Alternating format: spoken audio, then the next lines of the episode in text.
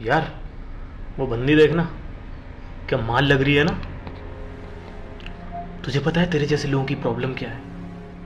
तेरे जैसे लोगों के लिए मैंने कुछ लिखा है।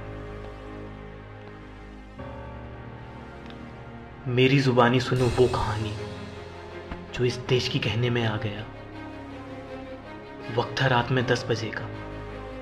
उस लड़की को ऑफ़िस में थोड़ा काम आ गया। वो आधे रास्ते ही पहुँची थी। कि उसे कुछ दरिंदे दिखाई दिए। रात काफ़ी हो चुकी थी और चारों तरफ़ घना अंधेरा छा गया। पैरों के नीचे से खिसकी ज़मीन वो कानों के पास सन्नाटा सा छा गया। उसने भागना शुरू ही किया था कि अचानक से उसकी माँ का कॉल आ गया।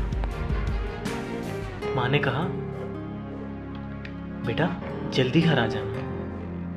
बेचारी क्या कहती वो? और अचानक ही जैसे ही कॉल रखा, मौत का वो मंजर उसकी आँखों के सामने आ गया। नोचने लगे वो दरिंदे उसे भूखे भेड़ियों की तरह। ना कोई इंसान वहाँ पहुँचा, और ना कोई भगवान था जो वहाँ गया। ना कोई इंसान वहाँ पहुँचा, और ना ही कोई भगवान था जो वहाँ गया। फेंक कर चले गए उस मासूम को वो एक खिलौने की तरह।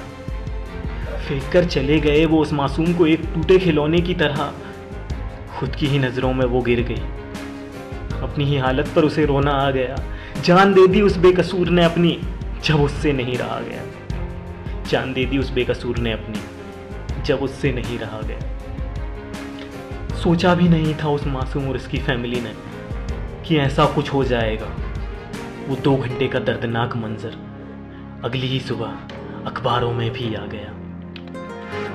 अखबारों में भी आ गया।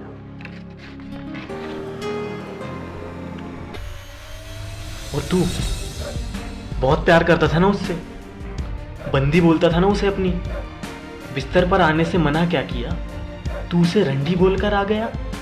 साले, एक बार अपनी माँ और बहन के बारे में भी तो सोच लेता, कुछ उनकी भी इज़्ज़त कर लेता, जिसने तुझको जन्म दिया। साला, उसको ही तू खा गया।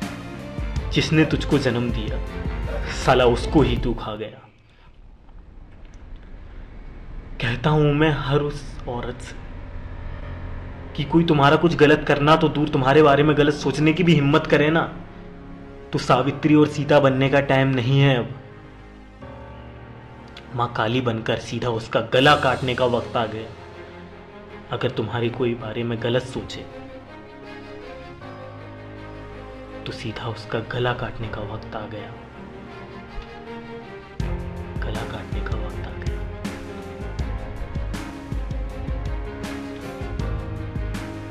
और हाँ एक रिक्वेस्ट है मेरी आप सभी से। वीडियो को लाइक और कमेंट मत करो। लेकिन शेयर ज़रूर करो। देश के लिए।